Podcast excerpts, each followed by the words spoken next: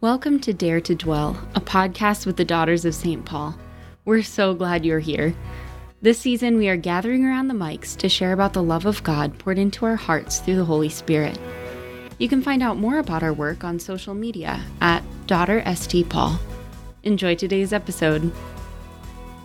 Hi, and welcome to Dare to Dwell, a podcast with the Daughters of St. Paul. I'm Sister Julie Benedicta. I'm Sister Orianne Pietra René.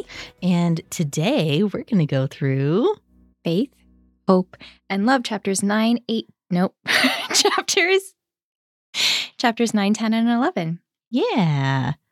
If you haven't been following along with us, we're going through um, just giving some meditations and some reflections and our the fruit of our own prayer uh, through the book The Sanctifier. You definitely don't need a copy of The Sanctifier to follow along with us, but No. if you would like one, there's a link in the show notes for that. Um, and we just, well, personally, okay, I'll speak for myself. I love this book so much, and I Mhm. just really highly recommend. Uh, you know, if you need something to kind of kickstart your prayer a little bit, or to to get you to feel like you have a deeper sense of what it means to have a relationship with God, I think this is a really good book for that. Yeah. So Very challenging in a good way. it is challenging. Yeah. Well, I mean, it's it's challenging also just in like reading level wise. Like it is it is a little bit higher of a level uh, than than some other books, but. For me, that's part of the reason I love it because it makes me slow down and Mhm. really try to understand what's being said. Right. So, Yeah. So today, chapters 9, 10, and 11 are entitled The Holy Spirit Strengthens Our Faith, The Holy Spirit Inspires Our Hope, and The Holy Spirit Fills Us with Love. And we actually chose to, I don't even want to say pair, like triple these together, because it's very difficult to separate the three theological virtues faith, hope, and love. mhm. yeah, it is. In fact, um, not to just like dive right in, but uh, I kind of would like to start with a quote from the end of these three chapters. Do it. toward the end. Mhm. And the first chapter, he it is about faith, but he also is just kind of generally covering the theological virtues. And the quote that really caught my attention, that kind of like set the tone for me for this whole section, is he says, Our chief concern and duty toward the divine guest is to try to be with him. Hmm.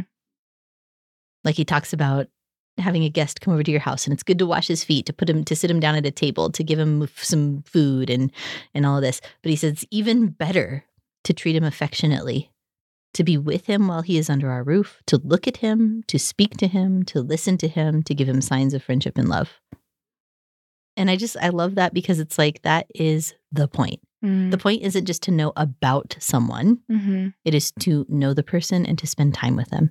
And so, our chief concern and duty toward the divine guest, who is the Holy Spirit, is to try and be with him.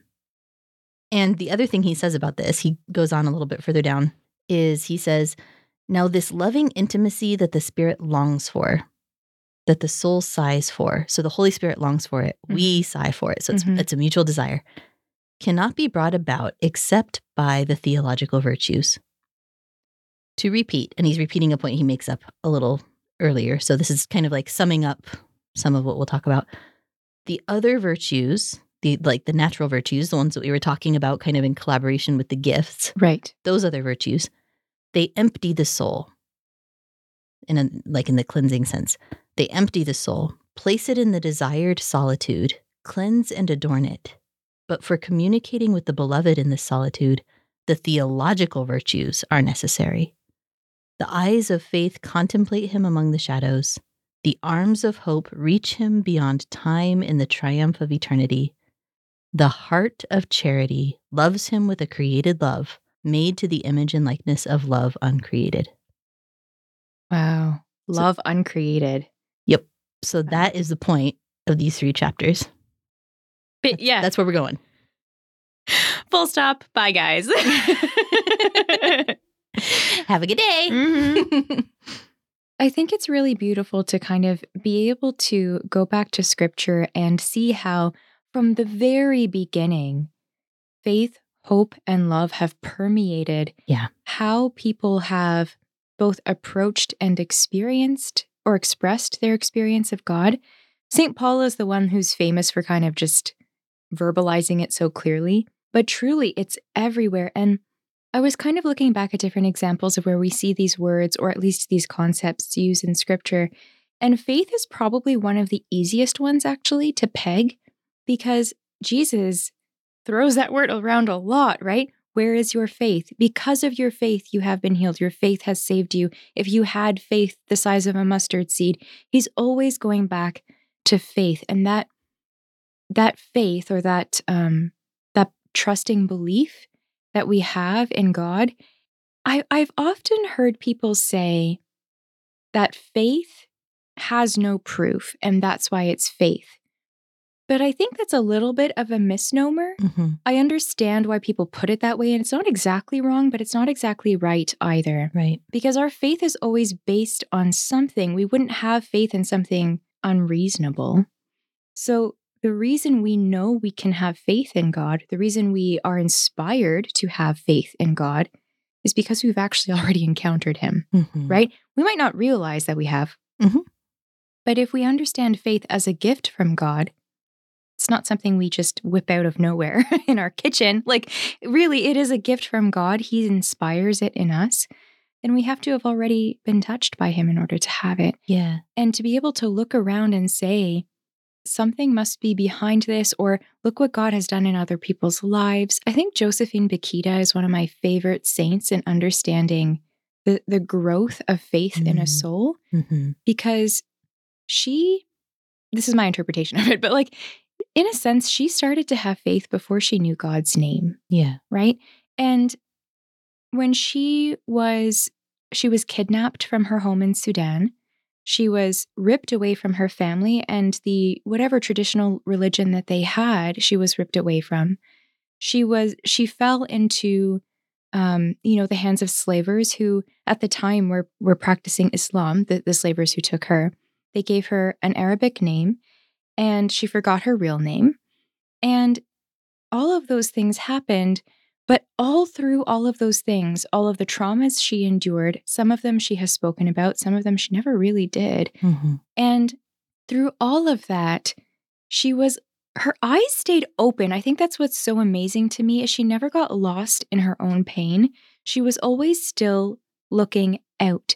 And when she was looking out out of herself, she saw things. She saw the sun, the stars, and the moon. And she was like, but who's in charge of those? Like who Mhm. made those? Who do those belong to? And and those little moments of wonder were the things that started to kind of spark in her that sense of there might be something or someone for me to believe in here because you it was hard for her to believe in the people around her, right? They were all using her for their own ends Mm-hmm. When she discovered Jesus Christ truly as a person and and requested baptism of her own volition, she was not offered it um, by the people who owned her. Well, owned, I say in quotations. Um, she requested it, and she chose a name for herself, or perhaps was gifted it spiritually, right?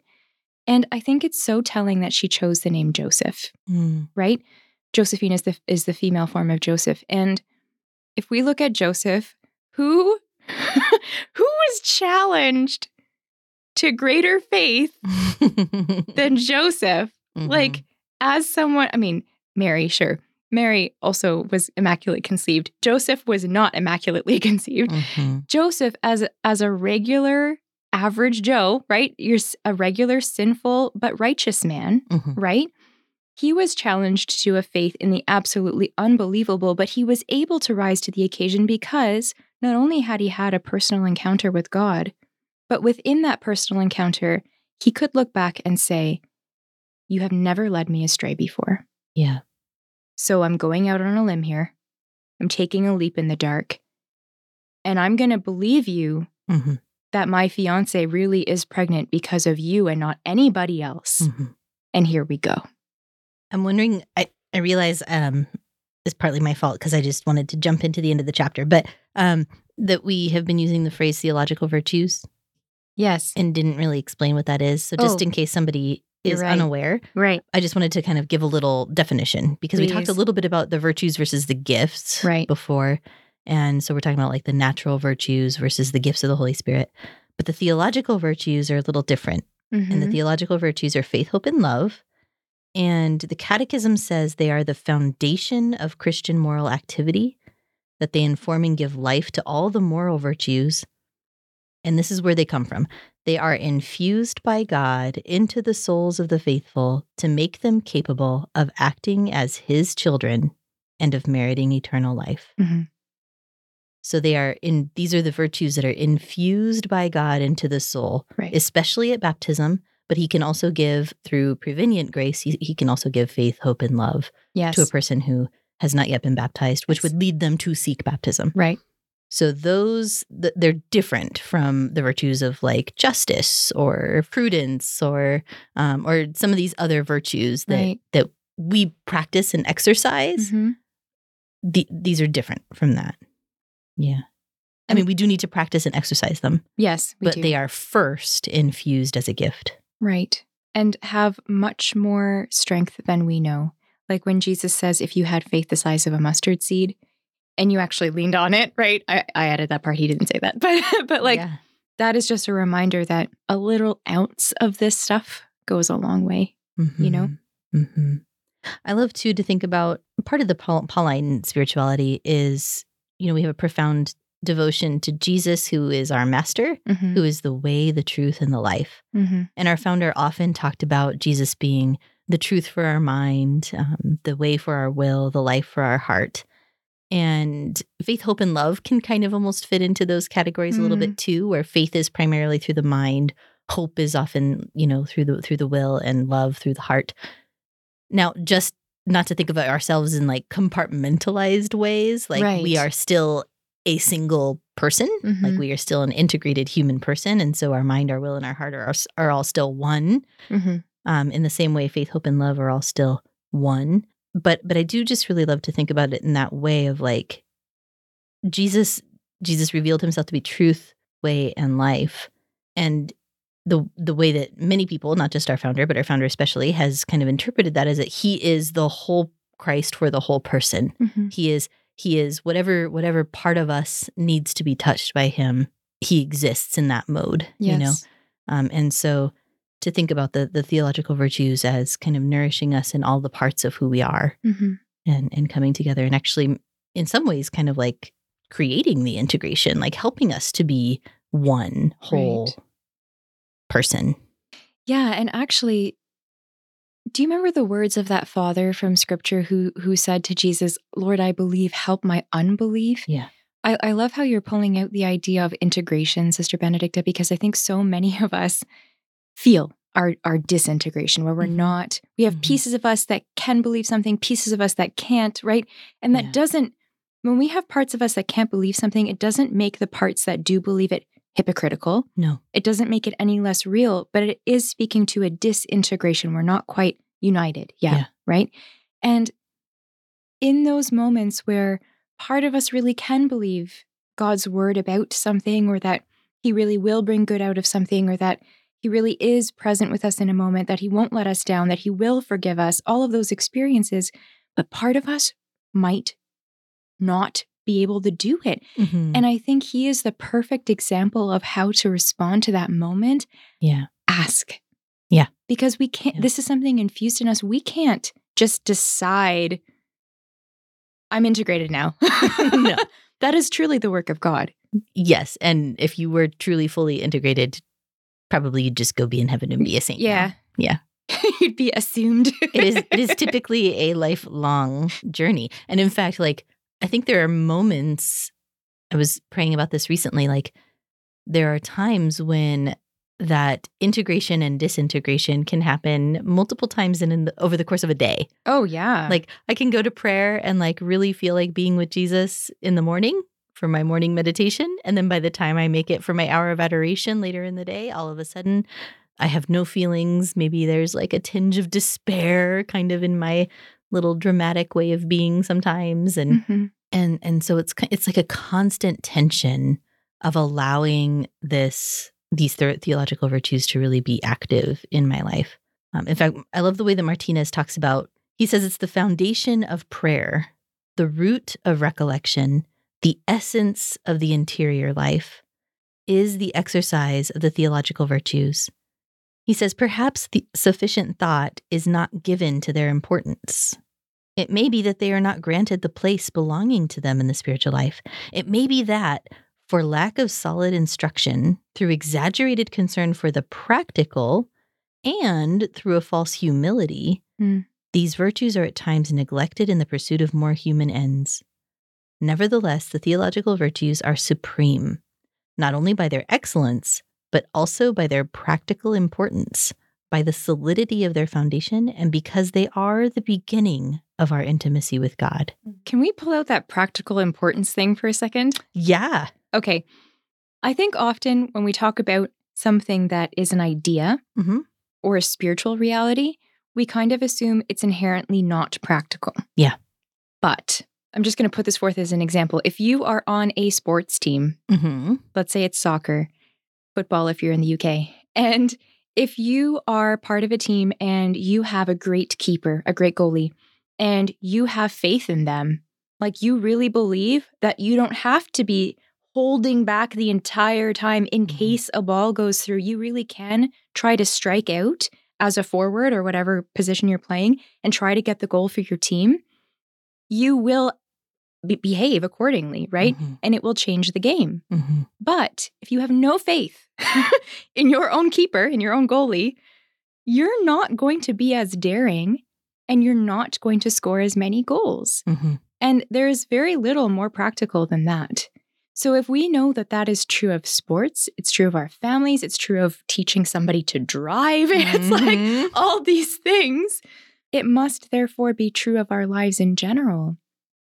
And if we are able to truly have faith in God that He will redeem us, that He will bring good out of difficulty, that He does not abandon us, that He, he forgives us, that literally changes how we behave, how we speak, how we eat, how we sleep. It changes everything. It changes our relationships. It changes how how courageous we are to reach out for reconciliation and how courageous we are to step away from something that we do not deserve. Yeah. Because we are recognizing we shouldn't be in that situation because that is not of God, right? Mhm. If we have faith in who he is, we start to recognize all of these things Yeah. and it changes our lives. yeah, Yeah. it's like it, it is the lens through which we see really everything. Yeah. Literally everything. Mhm. Yeah.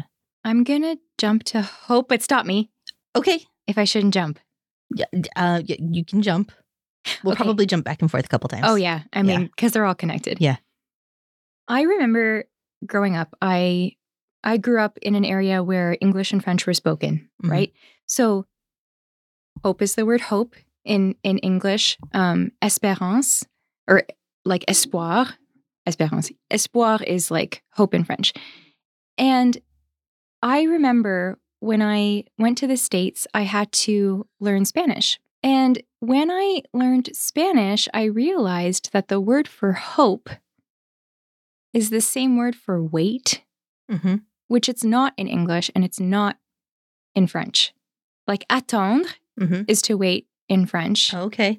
Espé- espérance is hope or espoir. Like But in Spanish, it's it's esperanza or esperanza. esperar. Is to Esperar. wait. Yeah. Yeah, means to hope or to wait. And to me, that was that actually really broke open a lot of facets of what the theological virtue of hope actually means. Mm.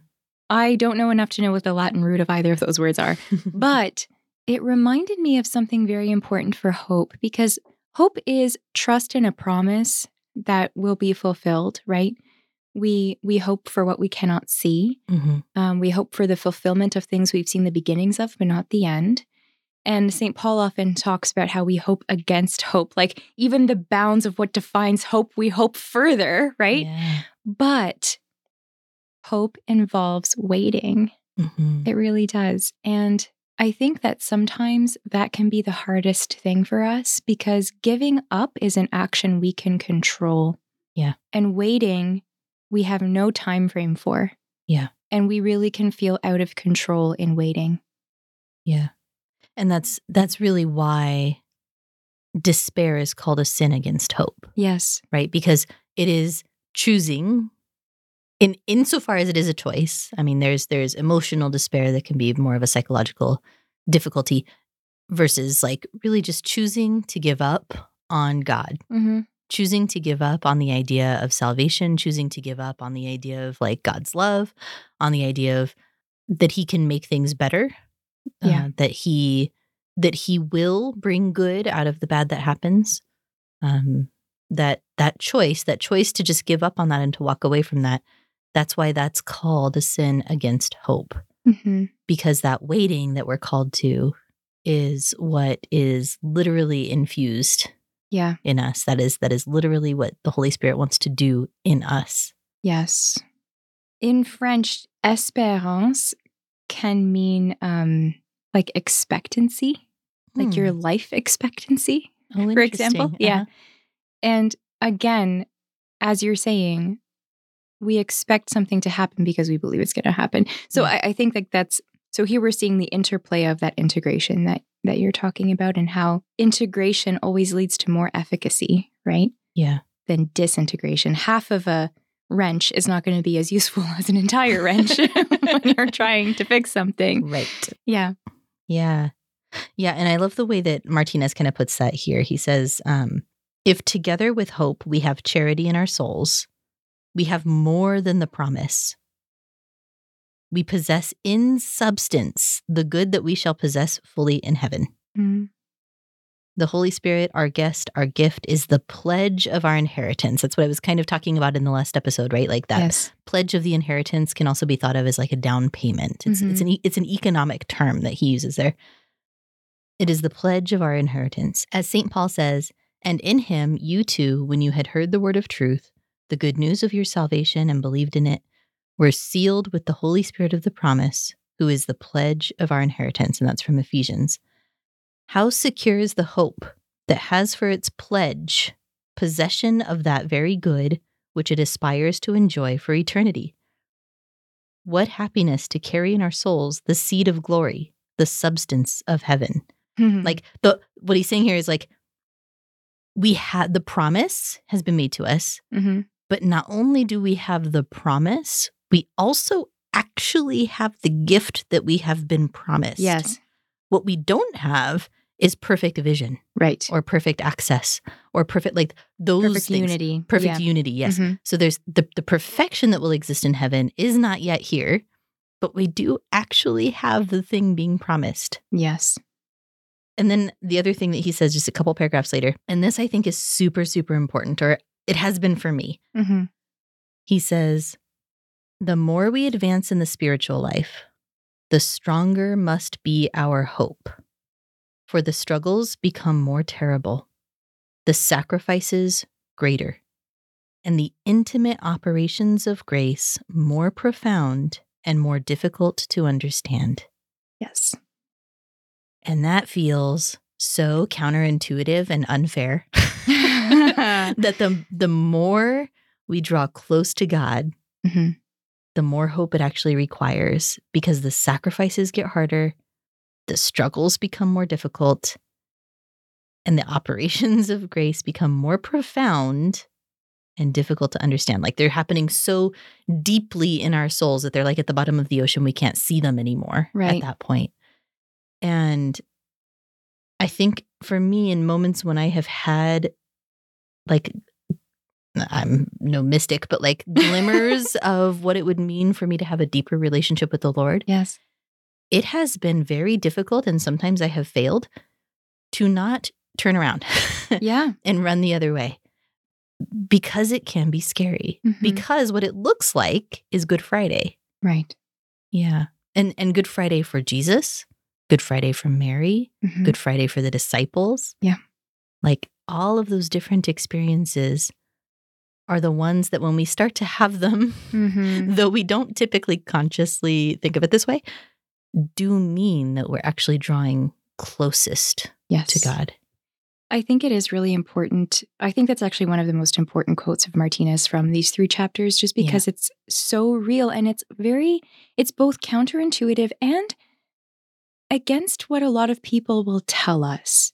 Oh, it goes completely against like prosperity gospel. Right. It's Yeah. like the opposite. And so C.S. Lewis has this quote that I really love. Oh, good. Yeah. And it, it I think it illumines this idea of us having to make greater sacrifices, greater because God is getting at those things that we couldn't even see but are underlying, all the things we could see that we knew we would have to either give up, change, grow in, whatever. Mm-hmm. So, C.S. Lewis says Imagine yourself as a living house. God comes in to rebuild that house. Okay. At first, perhaps you can understand what he's doing. He's getting the drains right and stopping the leaks in the roof and so on. You knew that those jobs needed doing, and so you're not surprised. But presently, he starts knocking the house about in a way that hurts abominably and does not seem to make any sense. What on earth is he up to? The explanation is that he is building quite a different house from the one you thought of, Mm. throwing out a new wing here, putting on an extra floor there, running up towers, making courtyards. You thought you were being made into a decent little cottage, but he is building a palace because he intends to come and live in it himself. Mm. And I love that because I think that it's really, I mean, I love cottages. It's really easy to say I just want to be a decent little cottage. Like I'm Yeah. I'm just little me, which is true. Mhm. And I will always be little, which is true. And that's good enough for me. Like just make me the best me that I can be. And God's like, "Great. Mhm. I will." Yeah. because because in our littleness, it's in our lit- littleness that God builds a palace that is full of life, right? Like those courtyards, it's full of life and and water and fountains and birds and living things where people can gather and be together and towers where you can have a different perspective on things. All of those things need to be built. We don't come with them and very seldom do we aspire to them because it's too bold. yeah. It's too daring. It might even seem selfish to us. Right. But God's like, no, no, no. Or even if that's not the case, our just our imagination is Right. not God's imagination. well, that's very true. God imagined the platypus. and we still we know what it looks like and we still can't figure it out. Yeah.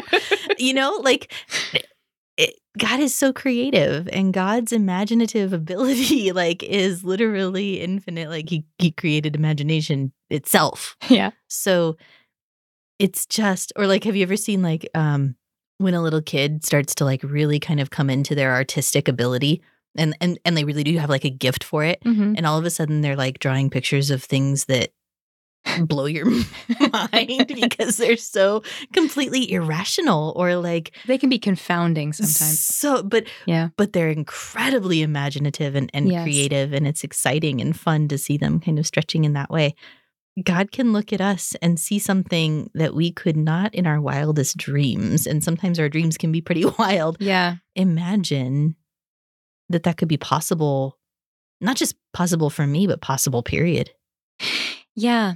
I think you know I saw on TikTok once this this video about this little boy who when he was 4 years old he got interested in dressmaking. Hmm. He was 4 and his parents made him like a fake mannequin out of Amazon boxes because he was 4. So, you know, I mean, it was still a Mhm. huge step for them to take to make that for him. Like that was clearly very a very loving supportive thing to do. But he was also 4 years old. He didn't know how to sew or anything. Yeah.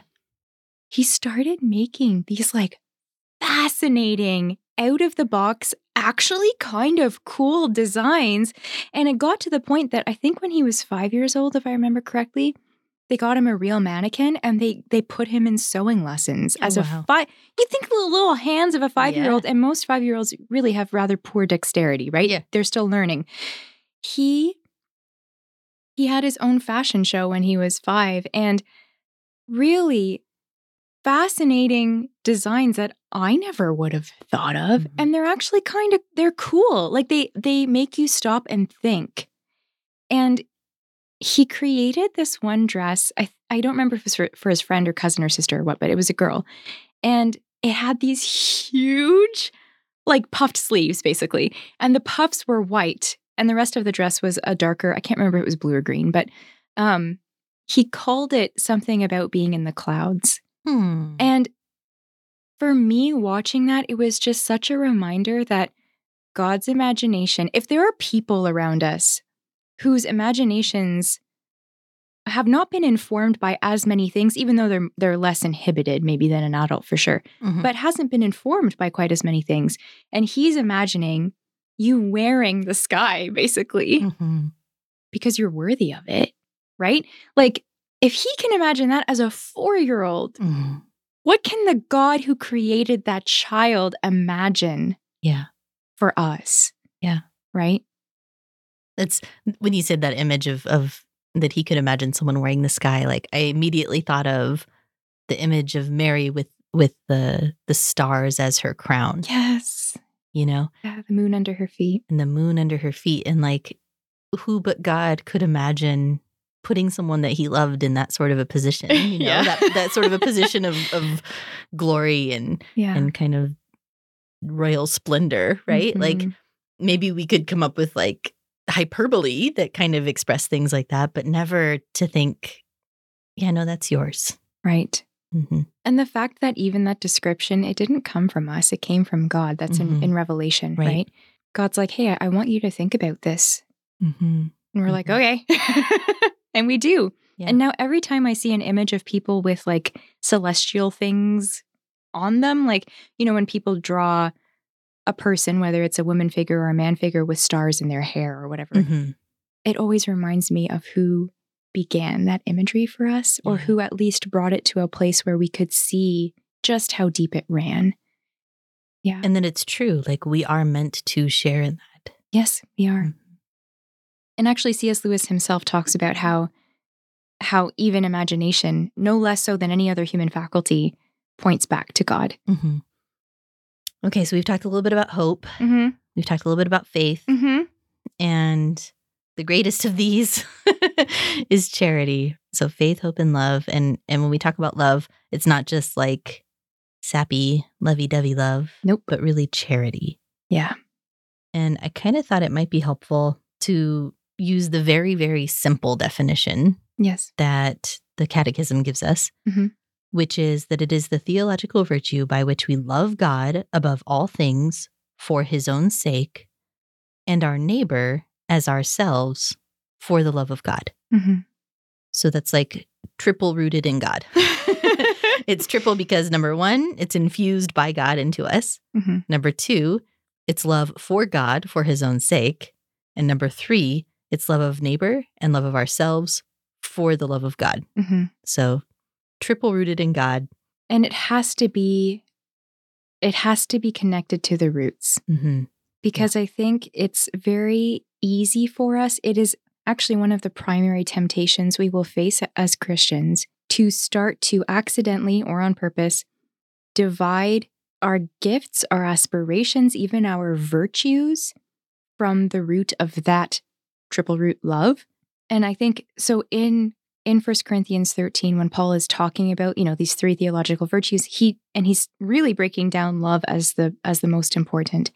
And he picks all of the most profound and amazing and like a um, awe-inspiring and like makes you respect people kind of things. And he's like, that doesn't mean a stinking thing if love is not the root of it. He actually says, if I speak in the tongues of humans and angels, but I don't have love, I'm a noisy gong or a clang- clanging cymbal. You're just noise. It Mhm. doesn't matter. If I have prophetic powers and understand all mysteries and all knowledge, and if I have all faith so as to remove mountains, but I don't have love, he says, I am nothing. hmm If I give away all my possessions, if I hand over my body so that I may boast, but do not have love, I gain nothing. I'm not sure you can word it more strongly than that. Yeah.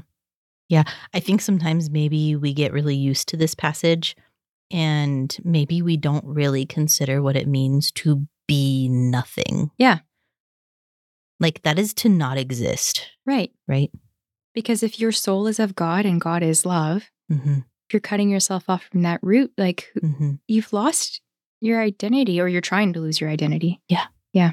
I like how Paul also reminds us that love never ends Mm. Yeah. because, as Martinez keeps reminding us, the Holy Spirit is love.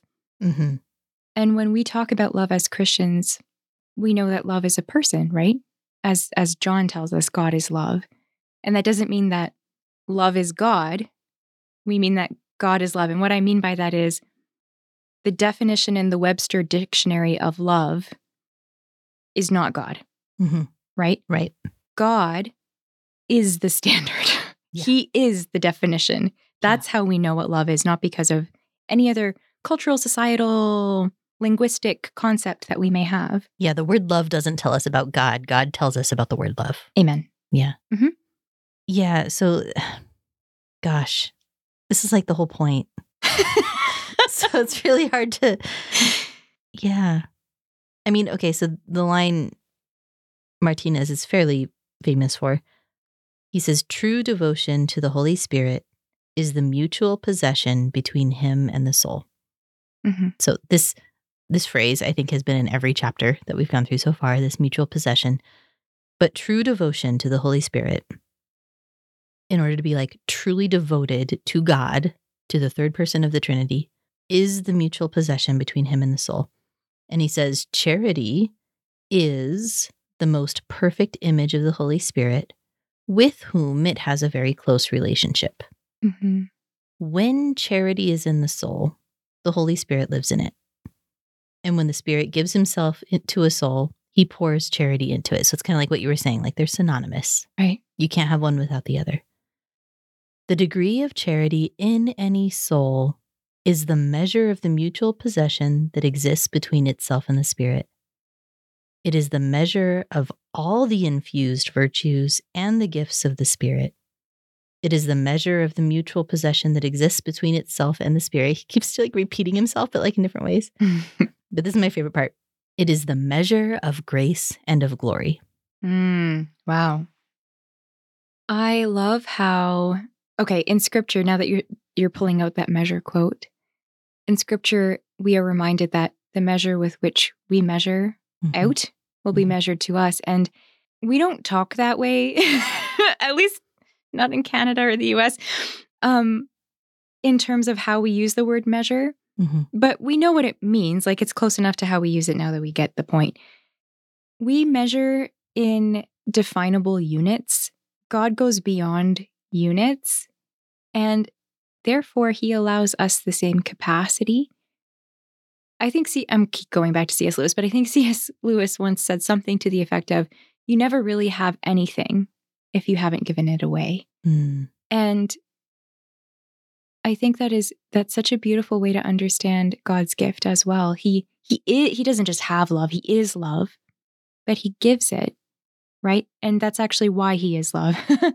because he gives it and we have it the more as we give it the more because Yeah. we participate in it as we give. And that's actually the harder part, Yeah. Yeah. or it can be anyway. It can be. I mean, he also says, Martinez also says, the exercise of charity is a brief and delightful road for the attainment of sanctity. it's brief because everything is simplified when it's treated thoroughly.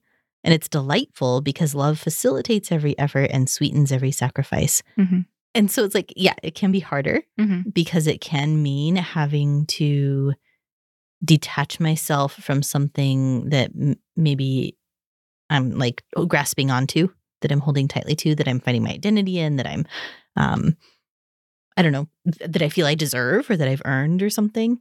I have to detach myself from those things in order to properly love God for his own sake and my neighbor for God's sake. Mhm.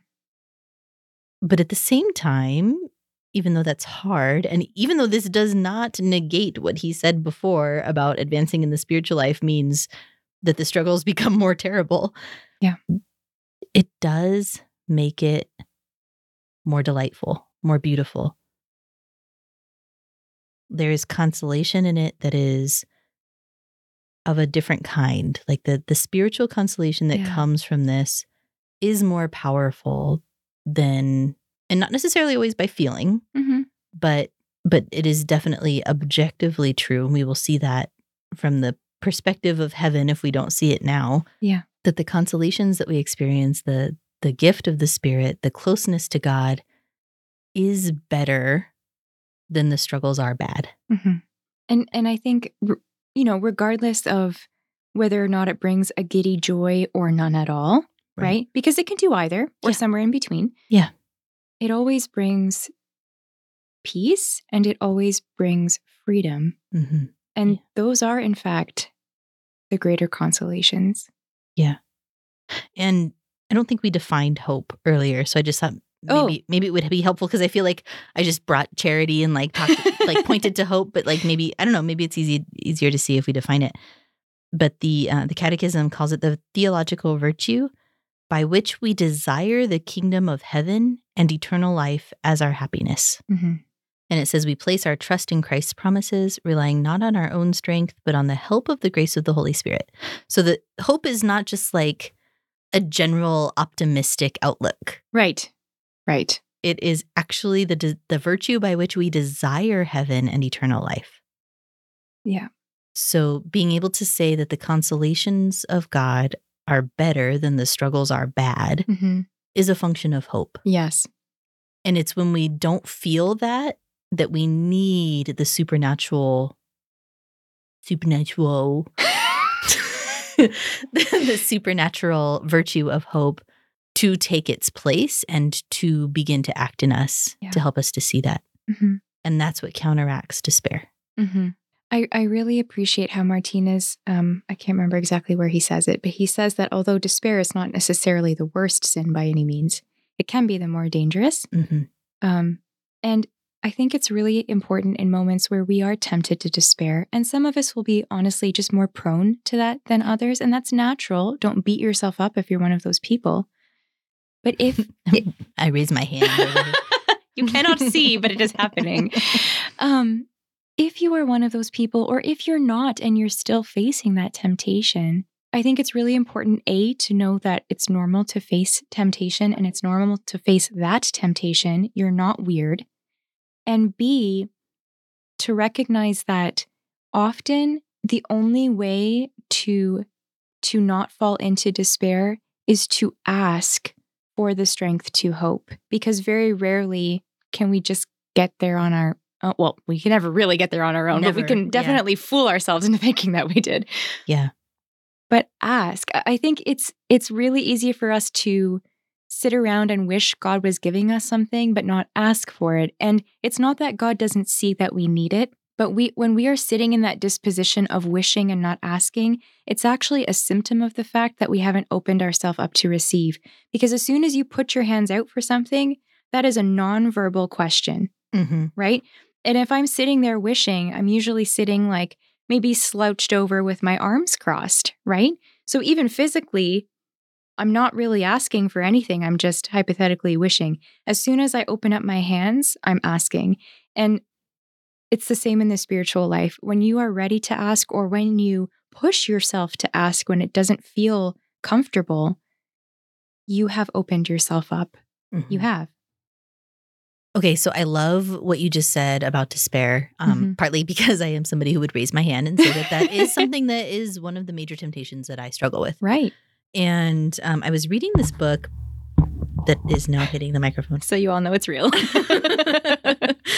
um, I was reading this book, Personal Prayer, a guide for receiving the Father's love. And I think I've mentioned it on the pod- podcast before. yes. It's by Father Thomas Acklin and Father Boniface Hicks. And It's hardcover, in case you can't tell by the sound. It keeps knocking the microphone. they they have a whole section. Okay, so many of the sections. This is one of the most practical books on prayer I've ever read, Mhm. and many of the sections go into what to do with our feelings Right. when we're praying, right? And that is important. our feelings and our emotions, and and despair. While it can be a conscious choice and a sin, it can also be a feeling that leads to the temptation Sure. to the conscious choice and the sin, right? hmm So he says, um, okay, this is on page 100 of this book. They say, How do we handle our feelings and what role do they play in prayer?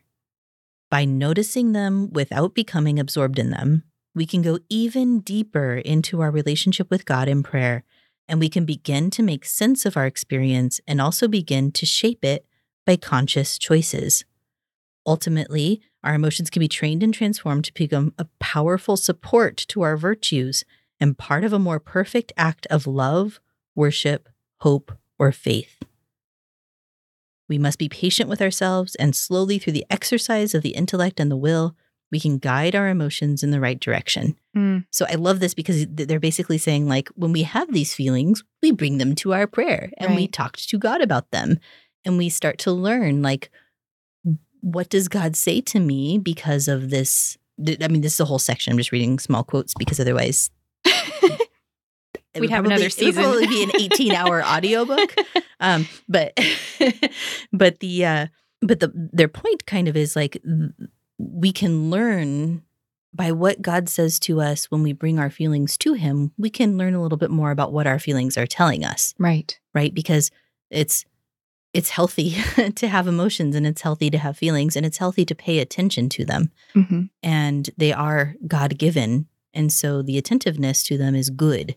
It's when we let them kind of drive that it becomes a problem. And about 11 pages later, they ask the question Have you ever wondered if you would have the faith to give your life if you were facing martyrdom? Mm-hmm. Have you ever wondered if you pray with a person who has an infirmity, whether you have the faith to pray for healing and to believe it will take place? The total confidence it takes to be a martyr or to believe totally that the Lord wants to answer our prayer is the same total confidence that animates our loving faith in prayer. Indeed, it is not going too far to say that loving faith is the very substance of prayer. Prayer must be practiced, and by becoming free from riding the roller coaster of fluctuating feelings, we can be free to grow in faith and hope, bearing fruit in love and confidence. Mhm. And they keep going, but that's where I'll stop.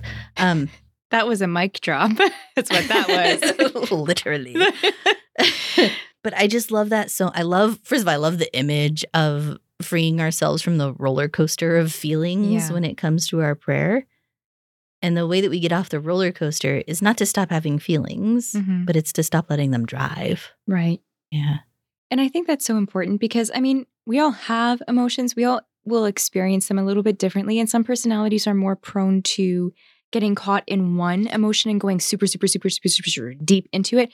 And others are more prone to like feeling many at the same time, maybe getting overwhelmed by the fact they feel many at the same time. It might Mhm. not be like the depth that might lead to a downward spiral, but at the same time, it might be very overwhelming and distracting and might take over your thoughts. Mhm. And it's good to have emotion.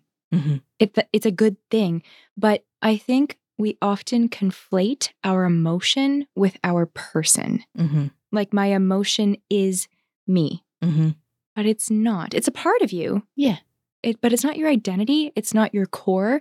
And just like whether or not I, I'm having a bad hair day that day is not reflective of the choices that I will make in the day. Like if I'm having a bad hair day, doesn't mean that I won't be great at my job, Yeah. right? Even though I might mm-hmm. not look as professional as I might want to in the way society defi- defines that. But similarly, I might be having emotions that are difficult and that might pose to me a temptation of some kind. Mhm. But that's not going to define or doesn't need to define the choices that I will make. It might inform them, Right. Yes. but it does not define them. I make that choice. Right. Like if we're in the depths of grief over the loss of a very close loved one or Right. something, Yeah. our emotions should tell us how we need to be treating ourselves and how we need to be behaving. Right. We should allow them to inform that. Yeah. We don't just go to work the next day and plaster a smile on our face. That, Nope. that would not be normal and human. Not healthy. Yeah. Mhm. So so it's not to say that we disregard them, hmm but we do bring them to the Lord and ask him to help us to know what the right choice is from within it. And I love the way that our dear fathers who wrote this book point to the fact that when we do that, not only are we utilizing the gifts of faith, hope, and love that we're given, but we're Mhm. also fostering them within ourselves. Right. And allowing them to help us take the reins the way we're supposed to. Yeah. Allowing God to take the reins. Yeah, to live out of the freedom that God intends for us. hmm Yeah, I think it's really beautiful how at the beginning of the rosary, Mhm. those those first three Hail Marys are not are they're not part of one of the mystery decades, right? They are requesting an increase of faith, an increase of hope, and an increase of charity. And often, you know, we kind of it can be tempting to kind of rush through a rosary Mhm. and Apostles' Creed, Our Father. Okay, and now for an increase of faith, hope, and charity. Go. Boom. Yeah. Which is, I mean, I'm not saying you need to pray an exorbitantly slow rosary all the time, but I I do think it is important that before we ask for those things, we're actually asking for those things, Yeah. right? Yeah. And those are transformative because not only will they change how you pray the rest of your rosary, but those are also the things that are going to open your eyes in your life to being able to receive any gift, any revelation, any mystery that God has to give to you.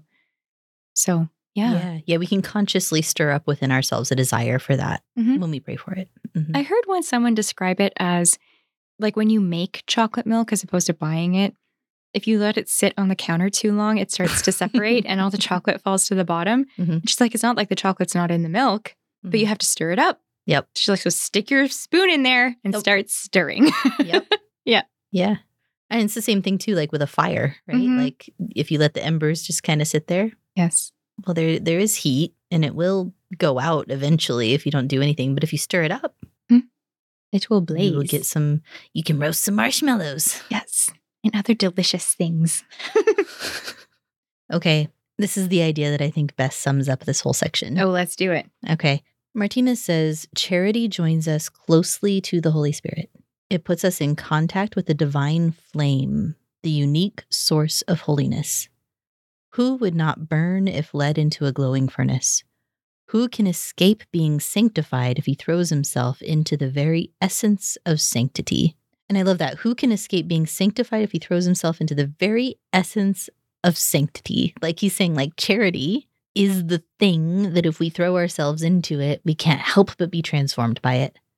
Right. And th- then he goes on to talk about like people who have different concerns and kind of what we talked about with despair, like all these different things. And he says, all these concerns are no doubt encouraged by the devil to prevent souls from attaining their proper good. Mm. That's where they come from. How can I dare to love God if I am full of misery and of sin? How can God love me in that condition? How can there be mutual correspondence that love demands? The answer is that loving God is not only a most precious right that we all have, but also a most happy duty, Mm. right? And he continues to go on and say, like, the fact that we are imperfect, he uses the word wretched. I don't really like that word, but I kind of do actually. Sometimes you just feel like that, you know? yeah, yeah, Yeah. But the fact, the fact that we have all this gunk up in our souls Mhm. does not diminish God's incomprehensible beauty, His infinite goodness, His boundless mercy, or any of the other titles that He has to our love, any of the other claims that He has on our love. Mm. He says, rather, our imperfections, if we consider them well, are a stimulus to love. So the very thing that very often gets us to kind of like back away from God to say, I'm not worthy, get away from me, like like Peter on the boat, right? Right. Like, Lord, I'm I'm a sinful, sinful man. man. depart from me. Mhm. These are actually a stimulus to love because he says they cry out to us that we must look outside of ourselves for that which our heart desires. They remind us that we are not sufficient within ourselves, that we must lift our eyes and our soul to merciful love, to the only one who can take pity on our miseries and tenderly cure them. For our miseries are a testimony of the immense goodness of God. Lowly as we are, he loves us, and not only gives us the right, but imposes on us the duty of loving him. Mm. Boom. I love that. And I think the beauty of any of God's impositions, so to speak, Mhm. Mhm. is that he really does it in us. Mhm. Yeah. C.S. Lewis also has a quote, something to the effect of that um, God does not love us because we are good. Mm. We become good because he loves us. Yes. Right. Yeah. And I think that's a really important distinction to make because that is a temptation, as Martinez is pulling out, to Yeah. start falling into thinking that way Yeah. that because I am XYZ or because I am not XYZ, Right. therefore God will not love me, God cannot forgive me, or he can't do with me these things hmm is not true. Yeah. And he, he says, like the ocean that seeks a bed into which to pour its fullness, the infinite God seeks the immensity of our misery in order to fill it. Wow. So I think I talked a little bit about my my own reflection on the abyss of our souls, right? The the vastness of our souls and our capacity to hold. That's what God wants. He wants that big open space so that he can come fill it. Yeah, Yeah. he's not there to ignore that space, basically. He's there to seek it out and fill it. He it. doesn't see it and say, "Oh, you gross." Right. right. that's, yeah, that's good. You know? yeah. Yeah. It's true. This makes me want to go to chapel. Let's do it. Okay. I think I have a challenge. Okay. The challenge for you or a challenge for everyone? Everyone, Okay. also me. I would invite you to pick up your rosary or just use your three of your fingers and pray that little string of that that three couplet. What do you Mhm. call it? A triplet. Triplet? yeah, I know math. to pray that triplet of Hail Marys and ask individually, for the sake of this challenge, don't start by saying for an increase of faith, hope, and love, for an increase of faith. Hail Mary, full of grace. For an increase of hope. Hail Mary, full of grace. And for an increase of charity or love. hmm I'm trying to think like, should we lead that into the chaplet? Pray that and then start the chaplet? Oh, you want to? Sure. Yeah, let's do that. Okay. So we're going to pray the challenge with you. and if you don't have time right now, or if you would like to pray it twice, we would encourage you to do so. So we ask the Lord humbly for an increase of faith. Hail Mary, full of grace, the Lord is with thee. Blessed art thou among women, and blessed is the fruit of thy womb, Jesus. Holy Mary, Mother of God, pray for us sinners, now and at the hour of our death. Amen. And we ask the Lord for an increase of hope. Hail Mary, full of grace, the Lord is with thee. Blessed art thou among women, and blessed is the fruit of thy womb, Jesus. Holy Mary, Mother of God, pray for us sinners, now and at the hour of our death. Amen. And we ask for an increase of charity. Hail Mary, full of grace, the Lord is with thee. Blessed art thou among women, and blessed is the fruit of thy womb, Jesus. Holy Mary, Mother of God, pray for us sinners, now and at the hour of our death. Amen. So the first decade is for the gift of wisdom. Come, Holy Spirit, fill the hearts of your faithful with the gift of wisdom, and enkindle in them the fire of your love. Send forth your Spirit, O Lord, and they shall be created. And you shall renew the face of the earth. Come, Holy Spirit, fill the hearts of your faithful with the gift of wisdom, and enkindle in them the fire of your love. Send forth your Spirit, O Lord, and they shall be created. And you shall renew the face of the earth. Come, Holy Spirit, fill the hearts of your faithful with the gift of wisdom, and enkindle in them the fire of your love. Send forth your Spirit, O Lord, and they shall be created. And you shall renew the face of the earth. O Holy Spirit, beloved of my soul. Come and make your home in my heart. The second set is for the gift of understanding. Come, Holy Spirit, fill the hearts of your faithful with the gift of understanding, and enkindle in them the fire of your love. Send forth your Spirit, O Lord, and they shall be created. And you shall renew the face of the earth. Come, Holy Spirit, fill the hearts of your faithful with the gift of understanding, and enkindle in them the fire of your love. Send forth your Spirit, O Lord, and they shall be created. And you shall renew the face of the earth. Come, Holy Spirit, fill the hearts of your faithful with the gift of understanding, and enkindle in them the fire of your love. Send forth your Spirit, O Lord, and they shall be created. And you shall renew the face of the earth. O Holy Spirit, beloved of my soul. Come make your home in my heart. The third set is for the gift of counsel. Come, Holy Spirit, fill the hearts of your faithful with the gift of counsel, and enkindle in them the fire of your love. Send forth your Spirit, O Lord, and they shall be created. And you shall renew the face of the earth. Come, Holy Spirit, fill the hearts of your faithful with the gift of counsel, and enkindle in them the fire of your love. Send forth your Spirit, O Lord, and they shall be created. And you shall renew the face of the earth. Come, Holy Spirit, fill the hearts of your faithful with the gift of counsel, and enkindle in them the fire of your love. Send forth your Spirit, O Lord, and they shall be created. And you shall renew the face of the earth. O Holy Spirit, beloved of my soul, Come make your home in my heart. for the gift of fortitude. Come, Holy Spirit, fill the hearts of your faithful with the gift of fortitude, and enkindle in them the fire of your love.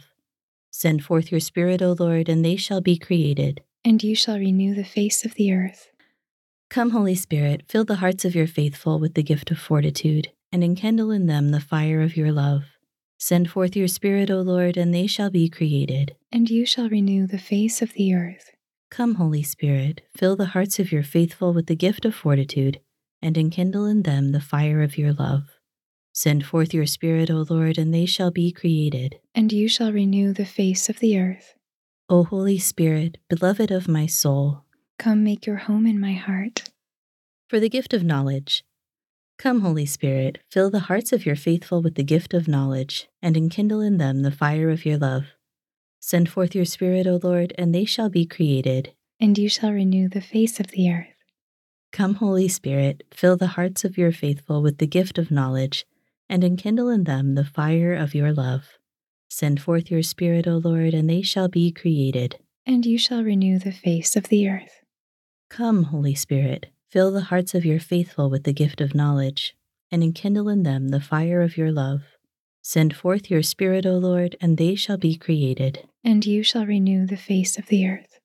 O Holy Spirit, beloved of my soul, come make your home in my heart. For the gift of piety, Come, Holy Spirit, fill the hearts of your faithful with the gift of piety, and enkindle in them the fire of your love. Send forth your Spirit, O Lord, and they shall be created. And you shall renew the face of the earth. Come, Holy Spirit, fill the hearts of your faithful with the gift of piety, and enkindle in them the fire of your love. Send forth your Spirit, O Lord, and they shall be created. And you shall renew the face of the earth. Come, Holy Spirit, Fill the hearts of your faithful with the gift of piety, and enkindle in them the fire of your love. Send forth your Spirit, O Lord, and they shall be created. And you shall renew the face of the earth. O Holy Spirit, beloved of my soul, come make your home in my heart. For the gift of fear of the Lord, come, Holy Spirit, fill the hearts of your faithful with the gift of fear of the Lord, and enkindle in them the fire of your love. Send forth your Spirit, O Lord, and they shall be created and you shall renew the face of the earth. Come, Holy Spirit, fill the hearts of your faithful with the gift of fear of the Lord, and enkindle in them the fire of your love. Send forth your Spirit, O Lord, and they shall be created. And you shall renew the face of the earth. Come, Holy Spirit, fill the hearts of your faithful with the gift of fear of the Lord, and enkindle in them the fire of your love.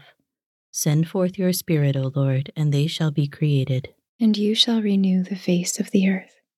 O Holy Spirit, beloved of my soul, come make your home in my heart. By myself, I, I can, can, do nothing, but, but with God I can do all things. For the love of God, I want to do all things. To him, honor and glory, to me, the eternal reward.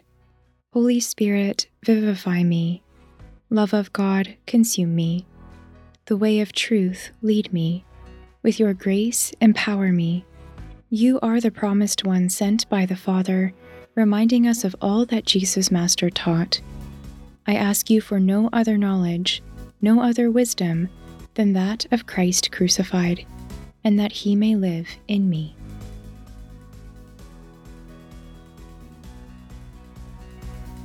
Thank you so much for listening.